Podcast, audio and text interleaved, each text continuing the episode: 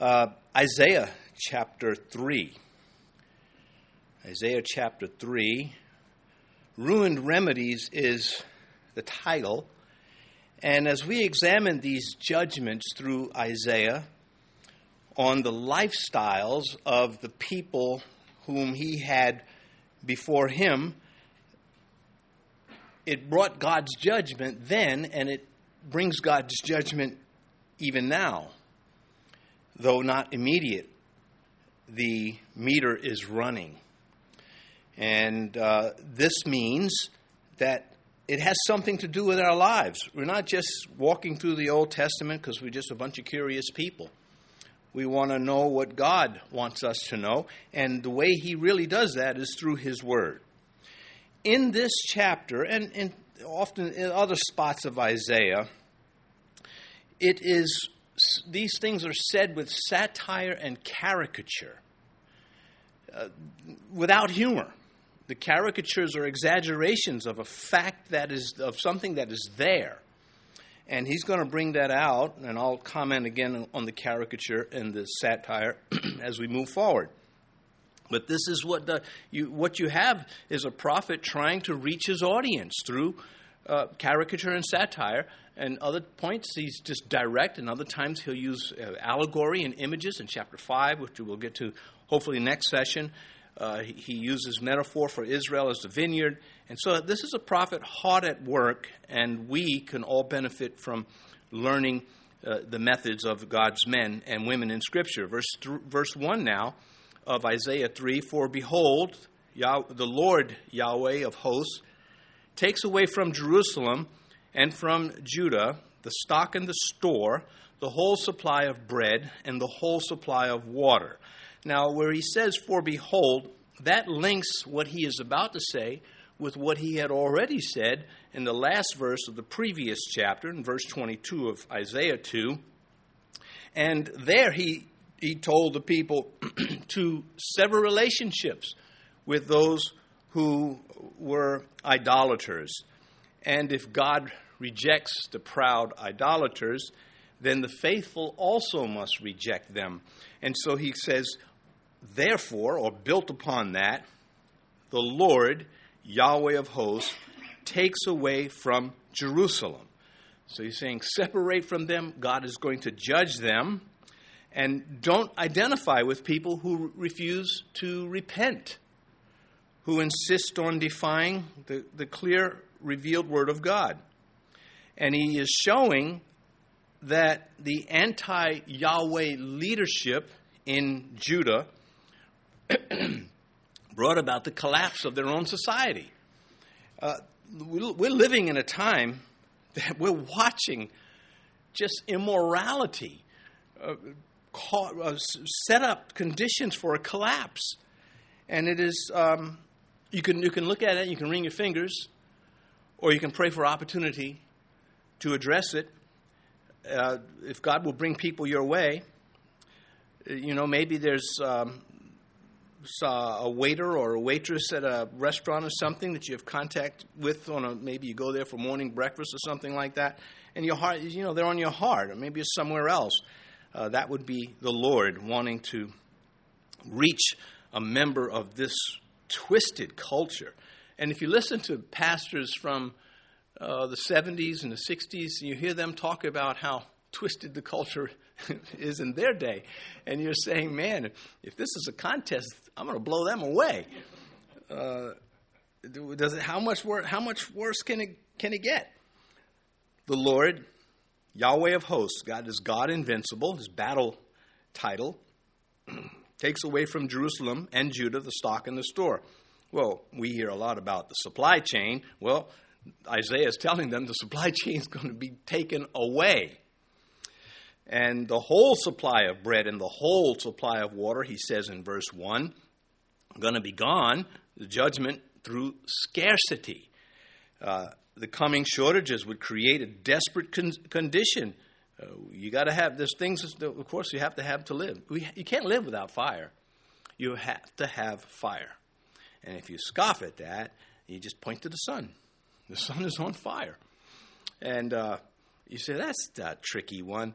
No, it's straight out. You know, we are not self existent. God is, and only God is. Well, again, judgments on the people in opposition to God. Just ask someone who's upset about God's judgment has he no right? Has he no right, if he is God, to administer judgment and accountability? Verse 2 The mighty man and the man of war, the judge and the prophet, and the diviner and the elder. Now, I'm going to have to break this up a little bit, but he's just going to list, like in verse 3, the captains of 50, the honorable man, the counselor, the skillful artisan, and the expert enchanter. And then, uh, so this group, uh, the prophet is saying there's going to be a social breakdown where the men of authority in the communities will be ousted. And God is, is going to bring this about, leaving behind the incompetent and the weak and the irresponsible and uh, those who are cruel. The first fulfillment really comes when Nebuchadnezzar uh, comes to, to Judah and begins removing the peop- these people away. it will happen again in a more violent fashion when the Romans do it in uh, 70 AD. And then, of course, it will all fall apart in the Great Tribulation, which will be centered on Israel, though the whole world will be in turmoil. The judge and the prophet and the diviner. That's the civil, the spiritual, and the heretic. What is the diviner doing there? It's like apple, oranges, staples. I mean, what is the diviner doing there? That's the problem. And the prophet, he's ingenious. He inserts that because they had their false prophets. They had the true prophets too, Isaiah and Micah, for example. This movie played out in the northern kingdom. A few people learned a lesson. But for all the misrule of these leaders by position, not performance, the worst was still to come. He says, and the elder. The elders were supposed to be men of renown, men who you re- respect, statesmen, you know, people who lended, lend, would lend benefit to society. They too are going to be removed. Verse 3 the captain of 50, the honorable man, the counselor, the skillful artisan, the expert carpenter. Well, again, Nebuchadnezzar took anyone who had skill, he, he took them away and he put them to work in his kingdom. These positions, the people in these positions, will be replaced. And yet, as he itemizes them, here's another word the expert enchanter. It's a liberal sprinkling of charlatans amongst noble professions. The carpenters, the military commanders, and the commanders beneath them, which is really an indication that the kingdom had potential. It should have done better. Not only did they have people as leaders, they had people that they could delegate who were supposed to be competent leaders, the skillful artisans. Uh, but these soothsayers and clever enchanters, again, what are they doing there? And uh, yeah, that's the whole problem. Already, Judah was suffering. As told in Isaiah chapter 1, verses 5 through 9, they were already being pillaged and people being deported from other parts of Judah, not Jerusalem. The Assyrians could not penetrate Jerusalem. The Babylonians will 100 years later. Uh, but Judah had all it needed to be a glorious kingdom that it once was warriors, mighty men, men of war, captains of fifty, sages, elders, judges, noblemen, counselors, prophets, craftsmen, artisans. They felt secure with all of these. They felt very comfortable, as in the cities today, with people sitting at you know, sipping coffee or having meals at bistros and coffee shops, uh, not only oblivious to God, but antagonistic towards Him. Jesus said, As it was in the days of Noah, so shall it be when the Son of Man returns. There's poison in this pot because the prophets felt that they could be spiritually liberal and allow for these diviners and these soothsayers and enchanters to be mingled in amongst them without protest when Israel's constitution, which is the law of Moses, prohibited these, called for swift and immediate intolerance of them, capital punishments, banish them or execute them. There's poison in the pot. The spiritual mediums, the charlatans, the diviners, the enchanters, and you look at some of these uh, so called churches today and you say, they've got the charlatans, they have the wicked in the pulpits, and the people are loving it so much. You know, you don't have to say something uh, outright heretical to be a heretic. All you have to do is suppress the truth. You can just tell people God loves you but leave out the part about there's only one God, one Savior, and, and sort of, you know, just suppress the truth in unrighteousness. Because what is the unrighteous? Your motives are not matching God's motives. You don't want to tell people because you don't want to offend them. You want them to come back to church. And there are many churches that do this, and they're full. They're full of people who don't want to hear it. And so a guy like me gets up and says this, and someone may say, ah, I just sour grapes. Well, the sour grapes aren't because of envy. If there are sour, if there's any sourness, it's because of pity. Not only because the charlatans are getting away with it and lining their pockets, fat with cash, but the people are damning themselves. They have the Bibles, and they will not read what's in the Bible unless they like it. And this is what the prophets, all of them were up against.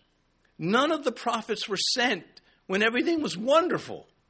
The priests were for that. You know, off, make the offerings to the Lord, your, your, your praise offerings, your peace offerings, your sin offerings to the Lord. But when there was trouble, God had to send troubleshooters Isaiah, Jeremiah, all of the prophets. And today, uh, the pastors have to make sure that when they preach, they preach the whole counsel of God, as Paul claimed to the Corinthians. I preached it all to you. Verse 4 now I will give children to their princes, to be their princes, and babes shall rule over them. Not a blessing. This is payback. When God says, Vengeance is mine, he means it. And here the prophet is, is warning the nation that they would be stripped of all mature, experienced, and competent government leaders. This is some of the satire and the caricature that I was mentioning earlier. Children will be their princes. Well, you're not going to have a, like a three-year-old up on the, you know, running the country. And that's the caricature. He's, but he's saying you might as well.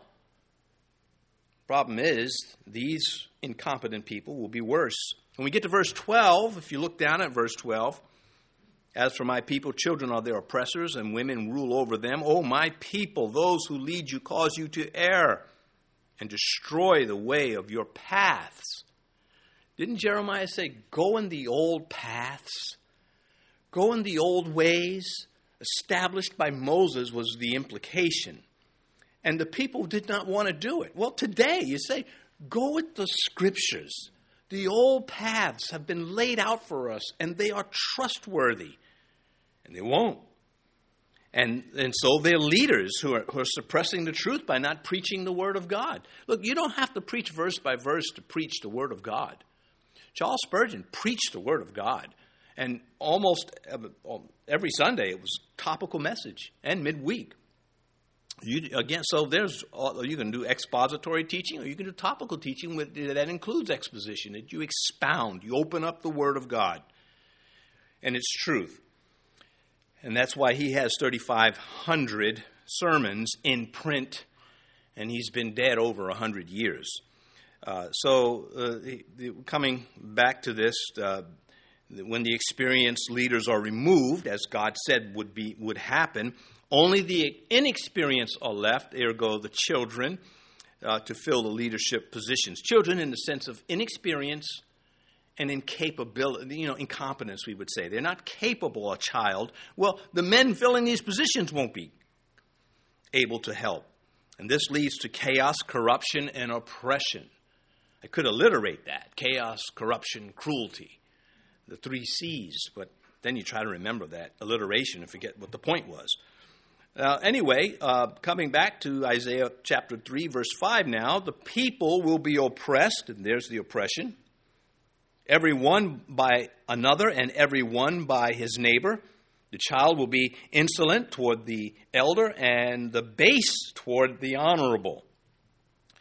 Well, that's just what uh, he's, he's been saying in such situations as he's been calling promising is going to happen. Justice and truth are the first casualties of the nation.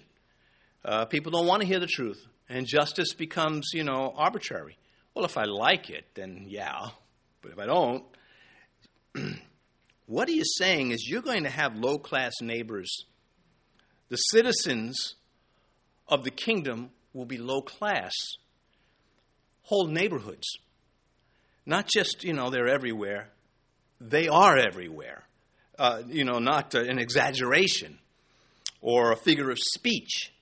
But the reality is, whole neighborhoods. It says everyone by another and everyone by his neighbor. The insolent toward the elders. Well, because the parents are not instilling decency and no one's enforcing it. You have a, a, a, a rude, obnoxious child, and no one is saying, You don't talk to your elders that way. What's wrong with you? And the base toward the honorable. Here's hostile, low class, arrogant people. Arrogant because they, they, they have nothing that they can contribute, but they think that they should be honored as though they are a great contribution to their environment. They are indecent towards decent people. So you've got low class people. When I say low class, I don't mean uneducated because you can be having be have no know a little formal education and still be a decent person. You can have high education and be a low class person. Look at some of these entertainers. Look at some of the sports figures. Uh, so that's not what's when we say low class. I mean, people you don't want to be around with because they're not decent people. They'll always do something that makes you not want to be around them. And Isaiah is saying your society is going to be infested with people like this. Your society has rotted. And not only has it rotted, he's telling his generation that the remedy, you ruined it. There was a remedy, but you threw it on the ground and you ruined it. Verse 6 When a man takes hold of his brother and the house of his father, saying, You have clothing, you be our ruler, and let these ruins be under your power. Well, that's all messed up. Before I say that, notice the prophet is not saying to the people at this point, he will in other points. And here's the balance we need in life. you have your problems in life, and God is interested in those problems. But that's not all there is to you, there's other things. And one of the other things is Righteousness exalts a nation, sin is a reproach to any people, and you'll have even more problems. And so, if you, you're going through tough times in life, okay, that's a serious thing. I don't want to go through hard times. I don't want to be sick and suffer physically. But I sure don't want to be sick and suffer spiritually either. And so it's, it behooves the Christian. Whenever I use that word, I think of bees with hooves. behooves. Anyway, uh, a little B. Smith there hammering out little shoes. Um, uh, you, the balance is necessary. the thief on the cross, I mean, it doesn't get any worse than that for an individual. And yet, he still began to minister as a newborn. You know, we have done nothing wrong. I mean, we, he is, Christ has done nothing wrong. We deserve to be crucified. And uh, you just, you know, these lessons, they, they, there's things to bookmark in our head for when tough times come. Well, he, coming back to verse 6 now, here's a poor standard to make a leader. You've got clothes. I mean, listen to it. When a man takes hold of his brother in the house of his father, it's a blood brother apparently that Isaiah is using in his caricature, saying, You have clothing, be our ruler. In other words, you must be successful. People think like people think of a rich person knows what they're talking about on any matter. Well, they might know when it comes to making money for themselves. Look at Retevia and Fiddler on the Roof. He sings that, if I were a rich man. And in part of the song, he says, you know, because when you're rich, they think you know the answers. And of course, it's, it's not true. It shows that something's not working right here. Churches make this mistake. Rich people come into the church, they find out they're rich, um, they want to appoint them to positions. James warns against that. He says, you know, a rich guy comes into church, don't go putting him in high positions in the, in the pews and let the guy who has no money go sit in the back somewhere. That's not righteous. Anyway, to sweeten the deal, we want you to be our leader, and to sweeten the deal, we'll throw in the ruins. That's what he says. Look at it. When a man takes hold of his brother in his father's house, saying, You have clothing, you be our ruler, and let these ruins be under your power. Now, nobody's going to do that. That's the caricature. That's Isaiah saying, You know, you folks are so messed up. You're going to be pulling little stunts like this beneath the table, but God sees it for what it is. And so he's not so much describing events as mocking the attitudes where leadership merits disappear. You know, to say to somebody, uh, you know, I don't know who you are. You, you know, you've been coming to the church a few months, but I like you. Just a few times I've interacted. Why don't you be the head usher? See how crazy that would be? That's why Paul has to tell people let them first be proven. And he lays out other standards. And here, Isaiah is saying, You're going to make a mockery of this in your government. Well, we've seen this. We've seen there's nothing, there's something good about being an A student, but just because you are doesn't mean you're not stupid. You can be an A student and, and, very grounded and solid, or you can be an A student and stupid as anything. We had a whole administration like this a few years back that wanted to come in and change everything. Keep your change. I'll go with the Word of God and I'll go with, you know, appearances. A lot of folks don't know that Lyndon Johnson was so decadent. He made the Kennedys look like proverbial choir boys. That's come out now by witnesses. And my point in bringing that up as well, I, it was inside of me and I had to get it out. But the other part is, you, you would think, I mean, I grew up, he was the president. And I thought that, you know, he's the president. He must be a decent man. There's nothing decent about him. Uh, so maybe you'll go do your research and say, boy, the pastor was holding back. He could have let us know a lot more about this guy. He is really bad. Anyway, that's going to be the norm with the leadership Isaiah is talking about. And there were those princes that would have gotten his document, and some would have said, Amen, brother, you hit it right on the nose. And others would be, I hate that prophet. And those are the ones he was talking about. Behind this character lies a reality of people without the standards of God in their life. That's what he is saying. And he describes the final breakdown of the kingdom that was once so glorious. Attitudes of society which treats obedience like a joke.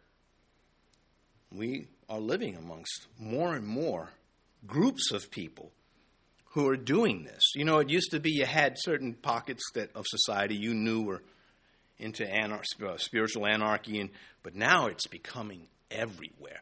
You, if, if you say the name of Jesus, you may end up in an argument with someone. And I, I, don't remember in this country being it, being that. I understand that in Pakistan, but in America, it's uh, coming out. And anyway, uh, has not that this government, and, and not anti-government, just a people in sin thing has always been squeaky clean. I mean, the Freemasons have had a lot to say about things in this country, and there's certainly nothing spiritually sound about them. Uh, and if you're a Freemason, I don't apologize for you being wrong. Um, I stand by it. Maybe nobody's had the nerve to tell you before. Uh, but uh, anyway, coming back to what we're talking about the attitudes of society that treat God with no respect, the standards of decency and honor lost, uh, deprivation of honorable people. Verse 7 in that day he will protest, saying, I cannot cure your ills, for in my house is neither food nor clothing. Do not make me a ruler of the people. Well, what about the ruins? Don't you still want them? for verse 8 For Jerusalem stumbled, and Judah is fallen, because their tongue and their doings are against Yahweh to provoke the eyes of his glory. Well, it's not that what I've been saying is what he is saying here. It's that what I've been saying is because of what he is saying here. This is where I learned these things. He comes right out and he, he teaches us. The man in his this satire, the scenario, would not want to be leader over these people at this time in the, the ruins the, with the supply chain lost. They don't want any part of it. That's a sensible response but will it register with anyone? Jerusalem stumbled. So, no thanks, too much of a mess for me. The wasteland left behind by those who left God behind.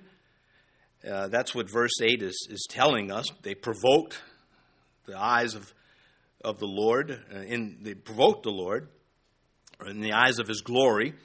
Long term disrespect to God led to ruin remedies. Isn't that something we could tell?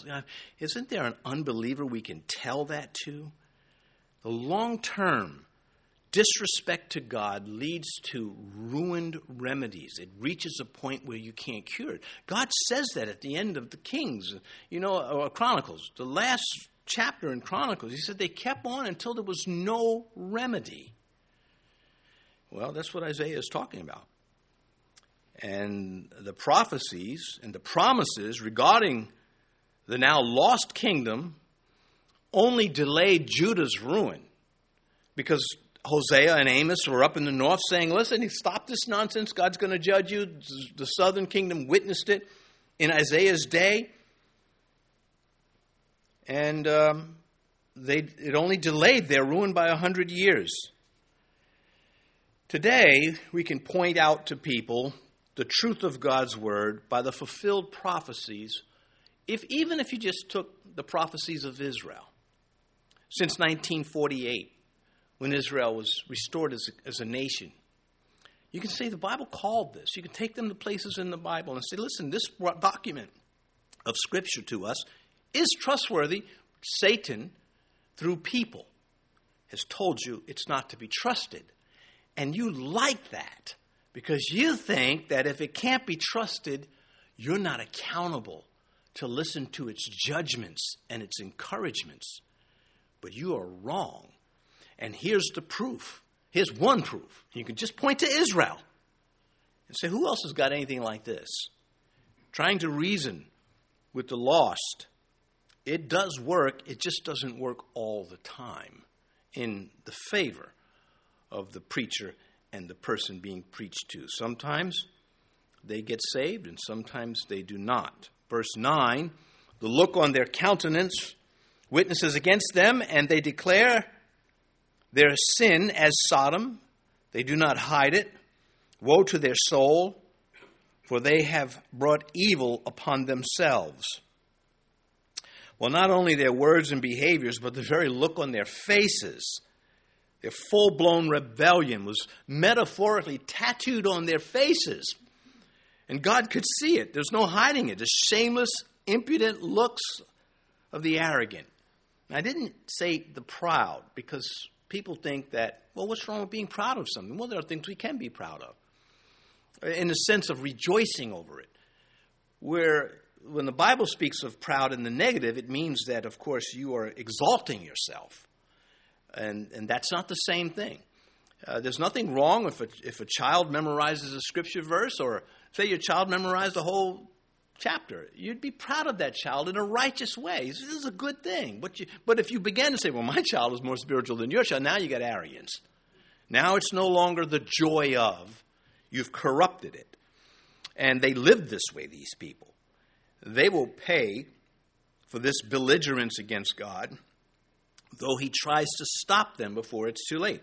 I, so here's an example. This is why the one thing, one reason why the Bible is just so wonderful because Hosea already did this in the north Hosea 5. He does it twice, but I'll just take one quote from Hosea 5. the pride of Israel's, now he's talking to the northern kingdom that's gone by this time. The pride of Israel testifies to his face. Therefore, Israel and Ephraim stumble in their iniquity. Judah also stumbles with them. The pride of Israel testifies to his face. That's what he said, but he also says Judah's doing the same thing. It just were not yet, it was not as widespread in Judah as it was in the north. It will be later, and that's when Nebuchadnezzar is sent. He says here in verse 9, and they declare their sin as Sodom, they do not hide it. Shameless sin is the most dangerous sin because it's factored God out. It hasn't just looked the other way, it has factored Him out. Uh, you know, there's no more struggle, there's no apology for it, there's no repentance. It's shameless. It's like, I'm going to do this like I'm commanded to do it. Amos chapter 5, who reached to the north just like Hosea. and Amos was from Judah. God sent him up to the north. They wanted to send him back. They told him, Go home. We don't like you. We don't want to hear your prophecies. Anyway, he says, They hate the one who rebukes in the gate, and they abhor the one who speaks uprightly. That's today. And that's always been somewhere. Uh, uh, you know, even in the days of Spurgeon and other the reformers, there's always been places that don't want to hear it. But what is happening now is those places are spreading and it's coloring in uh, the landscape all around. And so you're finding just whole neighborhoods just totally shut down to God. And they declare their sin is Sodom it says here in verse 9, they do not hide it, and that's again the shameless sin, openly avowing their sin, as did the people of Sodom. That's why he brings Sodom up, as do the LGBT people and the others that do the same thing. How, I don't know why there's not like fornicators for, of America. You know, why, why aren't they proud of their sin? Uh, you know, just the twisted, sick stuff that, that is there. Uh, and, and they recoil at this. They think we don't have a right to disagree with them, that they've stumbled on something that we have, that's glorious, that we have been keeping from them. And that's not true, of course. And the challenge is, is to not have a righteous indignation to the point where we are no longer uh, loving or uh, we lose the firmness. We have to have both. That love shows up in this way. We're eager, we're eager to see them come out of their sin, and we're willing to do whatever we can to help them there. Except this caving to them is not helping them out of hell. It is sort of paving the way for them to hell. I just saw there was a football coach, a very famous one, and he made a comment that I agree with. He, he, he, he was mocking the people that identify with these lunacy. He says, so they're going to put cat boxes in, in school bathrooms for people who identify as cats. I thought that's ingenious. Why didn't I think of that? And what are they going to do for donkeys? But anyway, uh, you know, people that identify with donkeys, right? So of course, he, he caves in. Oh, I'm sorry, I shouldn't have said that. I'm a Christian. What does that have to do with being a Christian? It's logical. It's you. You made a you you. It's a, a, a gem for debate. You made a point that if people identify as cats, how well then why don't they go to the bathroom like cats?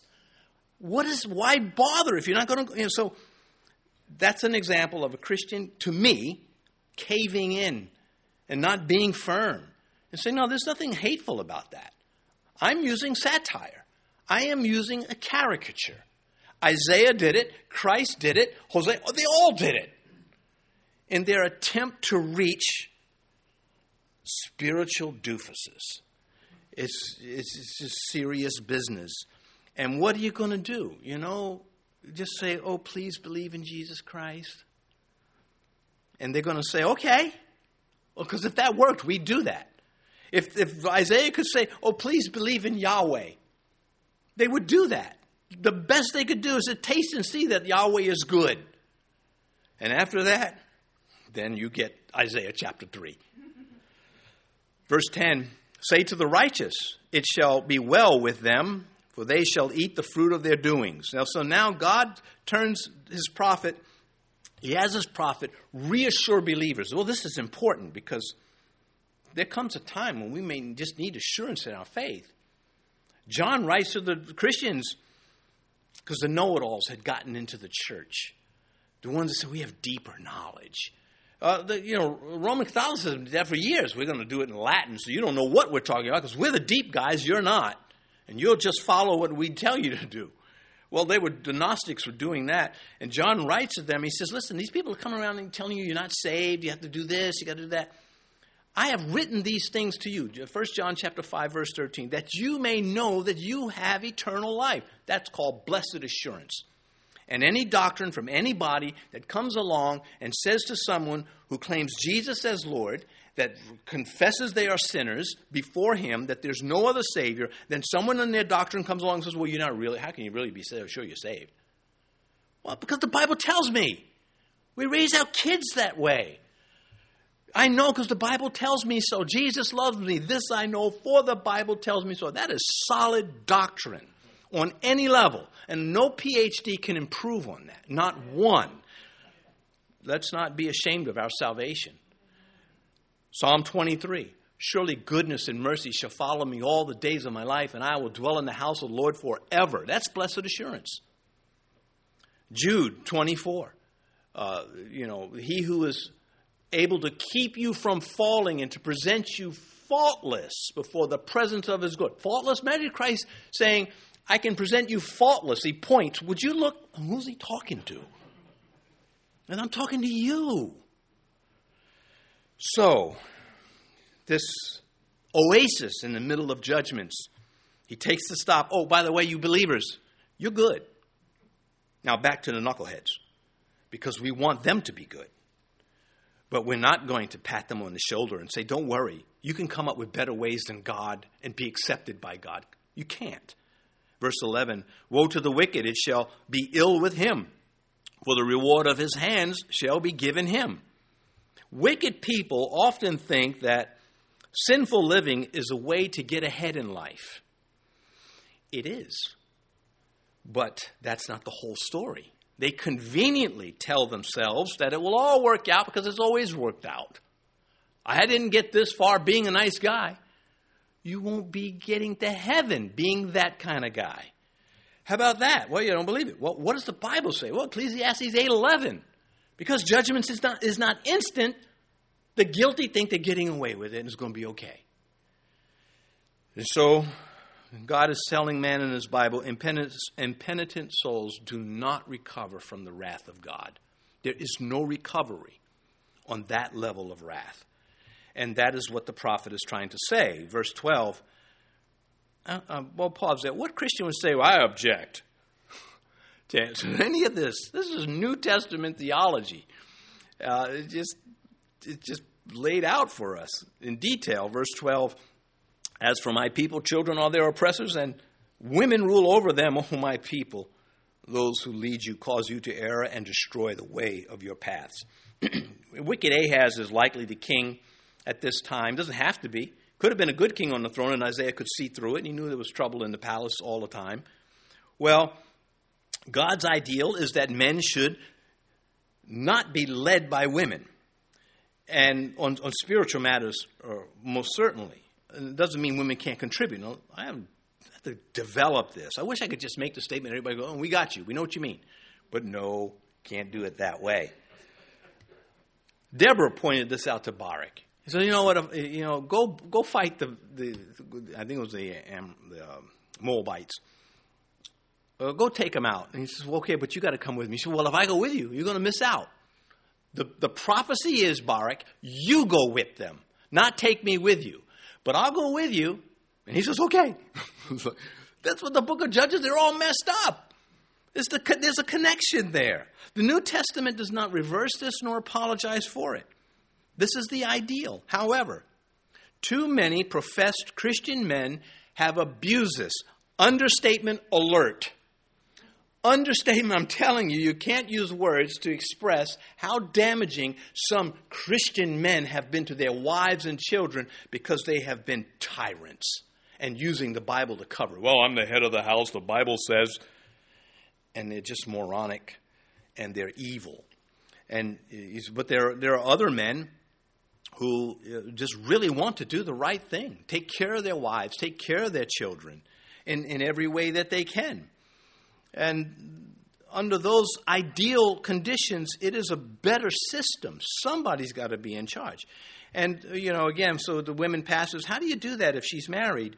Does she go home and she sub- submits to her husband? She comes to church, he submits to her. It's like putting on changing hats. I mean, it doesn't make sense. And yet it is practiced. It is practiced in, in a lot of churches when it is explicit in Scripture, both ex- explicit and through just reason, as I just gave you. The wife, wives submit to your husbands. How does she do that if she is the pastor and she is not? So I got a little bit more to say on this. Because if you teach this in one of the universities in Western civilization, you will be attacked, physically more than likely. Uh, get somebody to walk you to your car and call a tow truck, by the way, because they're going to vandalize it. You teach this in the Muslim world, and you'll find it grossly abused, and it is grossly abused. And this should be no more offensive to women, God's system, than the fact that men can't bear children. You don't find any men going, Well, that's not fair, God. I should be able to have children too. Well, we've seen what you ladies go through. We would never make such a request. so, in other words, there are rules. And in, in that case, you can't alter it. You, you, it's forced. But on the other case, it's voluntary. You either submit to the teaching or you don't. What he is also saying here, woven into this caricature, is that one, male leaders lack manliness. Two, the women are pulling the strings behind the scenes.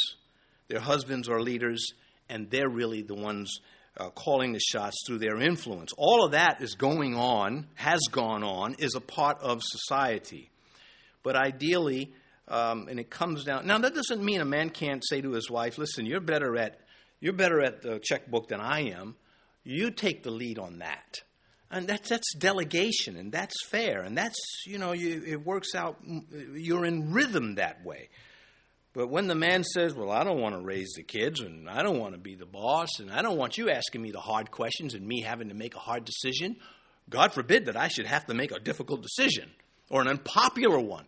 You cannot lead if you cannot make unpopular decisions. Because your decisions aren't made based on popularity, it's based on what's right. And this is the problem Israel was having. You had people that were making decisions in government that weren't right, but they were popular. Well, let's let the diviners in and the soothsayers too. I mean, soothsayers have something to say. It is sooth. It's so stupid. It's the stupidest word in the English language. Anyway, coming back to this. Uh, so, this again is caricature. It is intended without humor.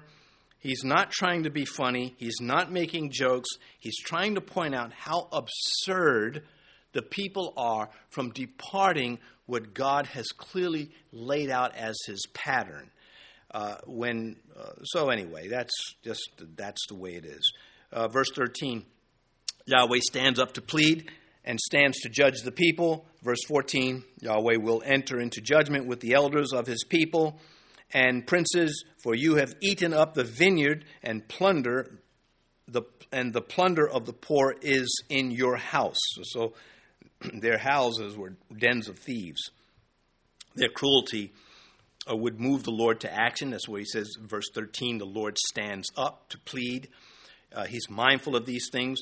The politicians, their aides, their advocates, their corrupt appointees are all going to be accountable that's what God is saying. He doesn't have to say this to every generation through people in that generation, they are to repeat it.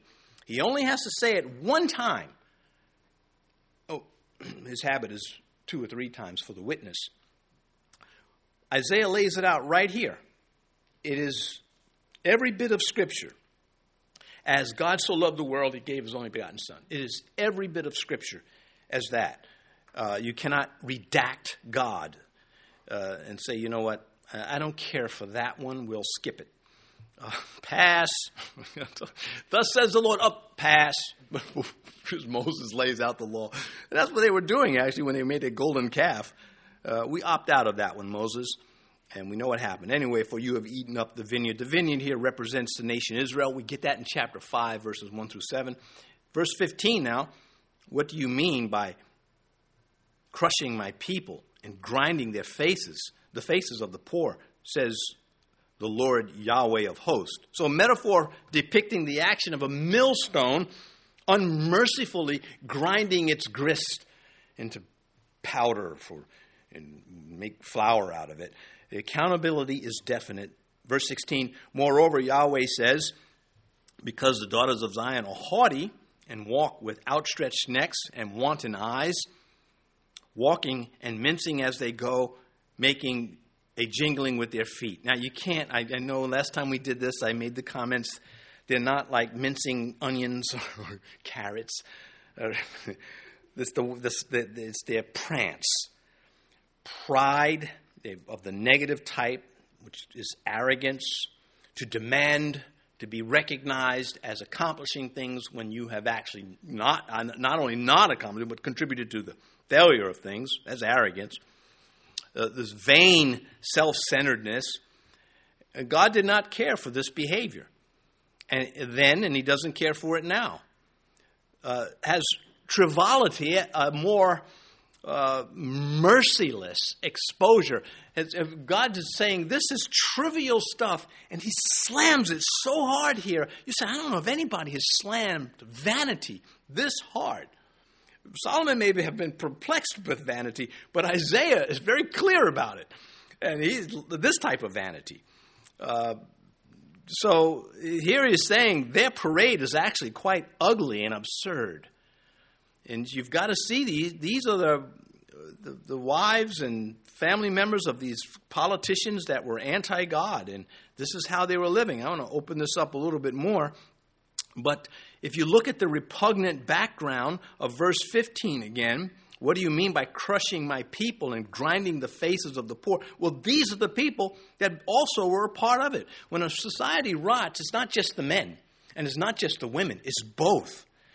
It takes, it takes them both to, completely rot a kingdom or a nation. And Isaiah has already called out some of the men, and now he's calling out the women. He will get back to the men and everybody else as he moves through his prophecies. Uh, so he says, and walk with outstretched necks. He has nothing but scorn for this flagrant display of vanity. There's nothing good to say about this. They were dedicated to receiving attention. Imagine if they had today's technology. Oh, wait, they do. The same spirit that was alive, we, we have these people, it is incredible how vain. This is like this isn't even this is a psychosis is the word that somebody's made up that I don't like that group, but I like that word. So I, I, I just take it from them and I eat the meat, spit out the bones. Isaiah's experience and estimation of these women is not flattering. He says they had wanton eyes, they were flirtatious, inviting, promiscuous, you could say. Uh, both actions indicate the desire to attract the attention of men, shameless immodesty. And then you also had, of course, do I, I don't even have to say the men were just loving this, the, the, the, the shameful ones, walking and mincing as they go, making a jingling with their feet. And so he says, the silly little prances that they had, altering their steps because they had the ankle bracelets and little charms on there, producing a tingling to draw attention to themselves. Oh, look at me. Stop what you're doing. Look at me. Look how many selfies I have. I mean, I take every five steps, I take a selfie. so, anyway, uh, they had fallen in love with their own reflection. And of course, that same group that gave us the word psychosis gives us the word narcissist. Uh, the self attraction craze. Is something wrong? Would, could you imagine if, if you're a guy and you're dating a girl and she's sitting next to you in a car and you're driving maybe 10 minutes, but the whole time she's looking in the mirror. the whole time. And there's nothing stuck in her tooth. She's just admiring herself. Like, boy, I am really good looking. No, I mean really. Oh, wait a minute. Seconds have gone by. I've gotten even better. I mean, what would you do? I'd U turn. That'd be very simple. Oh, excuse me, I just remember. I have an appointment to drop you off. Uh, just, you know, somebody that vain.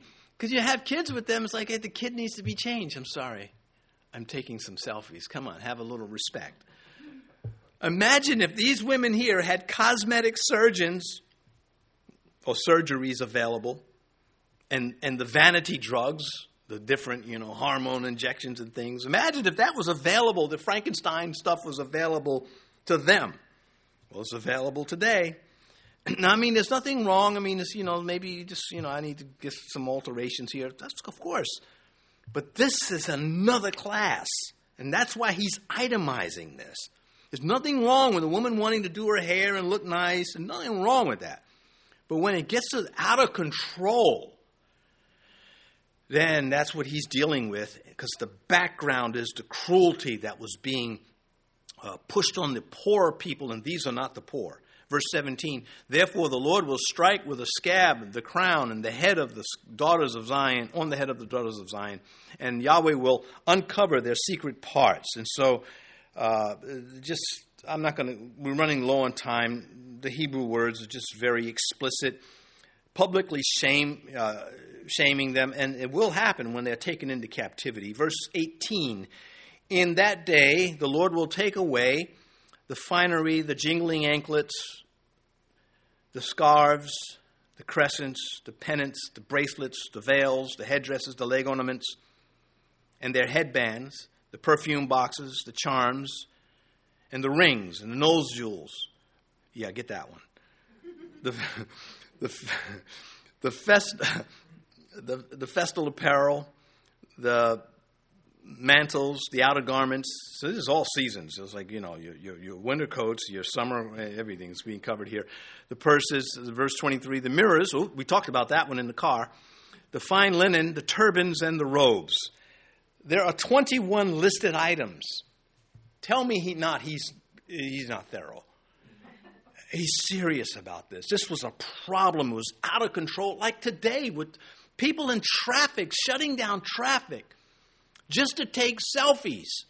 I saw this video. This guy comments on it. I wouldn't recommend him.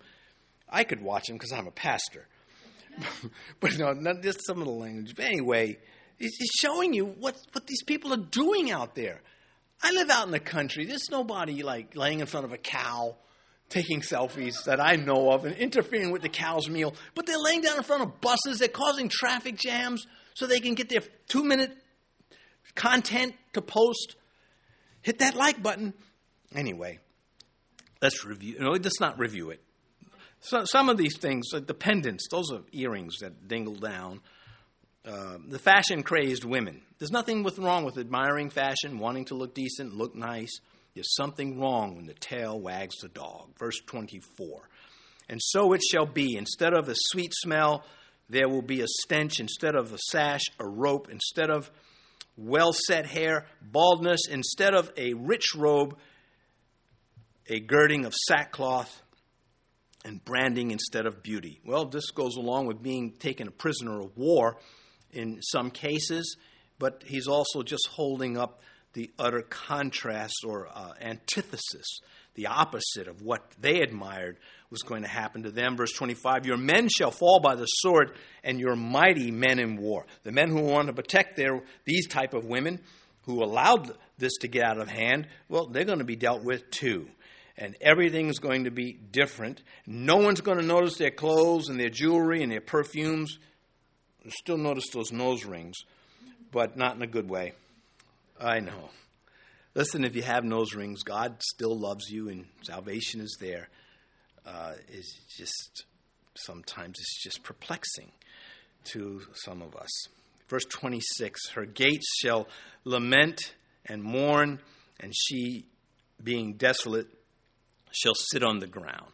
And, and so, uh, not a happy ending. Verse 1 now of Isaiah 4. Yeah, we could do this. It's only just like 80 verses.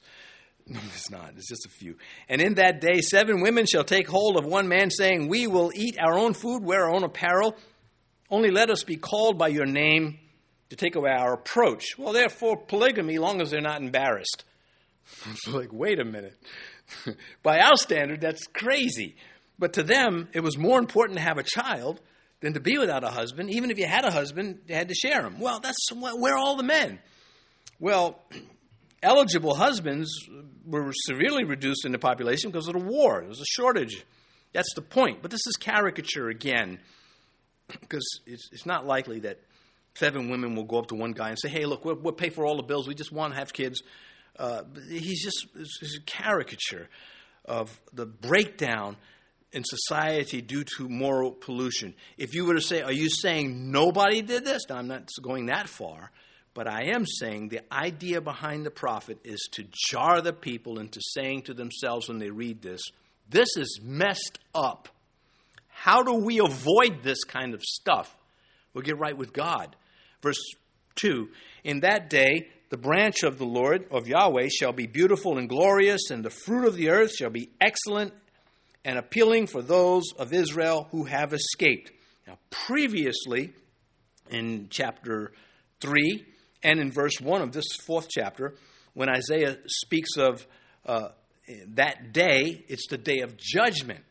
Here it refers to the ultimate restoration. The context tells us that. He's now going to talk about the Messiah, the Messianic age, and a renewed Zion. Uh, so he's, he's now discussing the future. The branch of Yahweh shall be beautiful and glorious. Well, this is Messiah in the millennial kingdom. And we know this because we're taught this in Isaiah 11, Jeremiah 23, Jeremiah 33, Zechariah 6, uh, Zechariah 3, and Zechariah 12. Uh, Zechariah 3 and 6. There you go. That's how we know what's going on here. And so you have the failed leadership of reprobate man, but contrasted to Messiah's leadership, which exalts Jerusalem and not ruin it. The branch uh, is really in the Hebrew a sprout or a shoot, the, the beginning of life in something that was once thought to be dead. And it parallels the fruit of the land, but also the fruit of Messiah.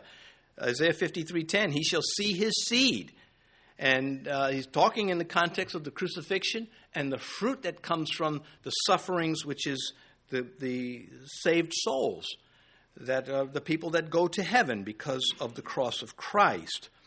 And uh, he's saying Israel has to be reborn. It's, it's too far gone. It will be cut down to a, to a stump, but the sprout of Messiah will, will come out. And it is interesting where he says it will be beautiful and glorious. So it was said of the robes of the priest, they would, they would be beautiful and glorious in Exodus 28 2. Isaiah 28 5. In that day, Yahweh of hosts will be for a crown of glory and a diadem of beauty to the remnant of his people. And this is the Messianic age. Zechariah 13 tells us that almost all of Israel will be wiped out in the Great Tribulation, but a third will survive, and they will enter into the millennial kingdom. He says, The fruit of the earth shall be excellent and appealing, unlike what he just told us about people mincing things and uh, grinding the poor and things like that. For those of Israel who have escaped, and again, the survivors of the great tribulation, verse 3 And it shall come to pass that he who is left in Zion and remains in Jerusalem will be called holy, everyone who is recorded among the living in Jerusalem. Well, this holiness is to be set apart to God because of a right relationship with Him. Be holy, for your Father in heaven is holy. This mention we don't have time, but you can reference Malachi 3:16, where he talks about being uh, your name in the book, being remembered. Of course, we have it in Revelation. Uh, Revelation 21 7. But there shall, speaking of the New Jerusalem, by no means enter in anything that defiles or causes an abomination, or a lie.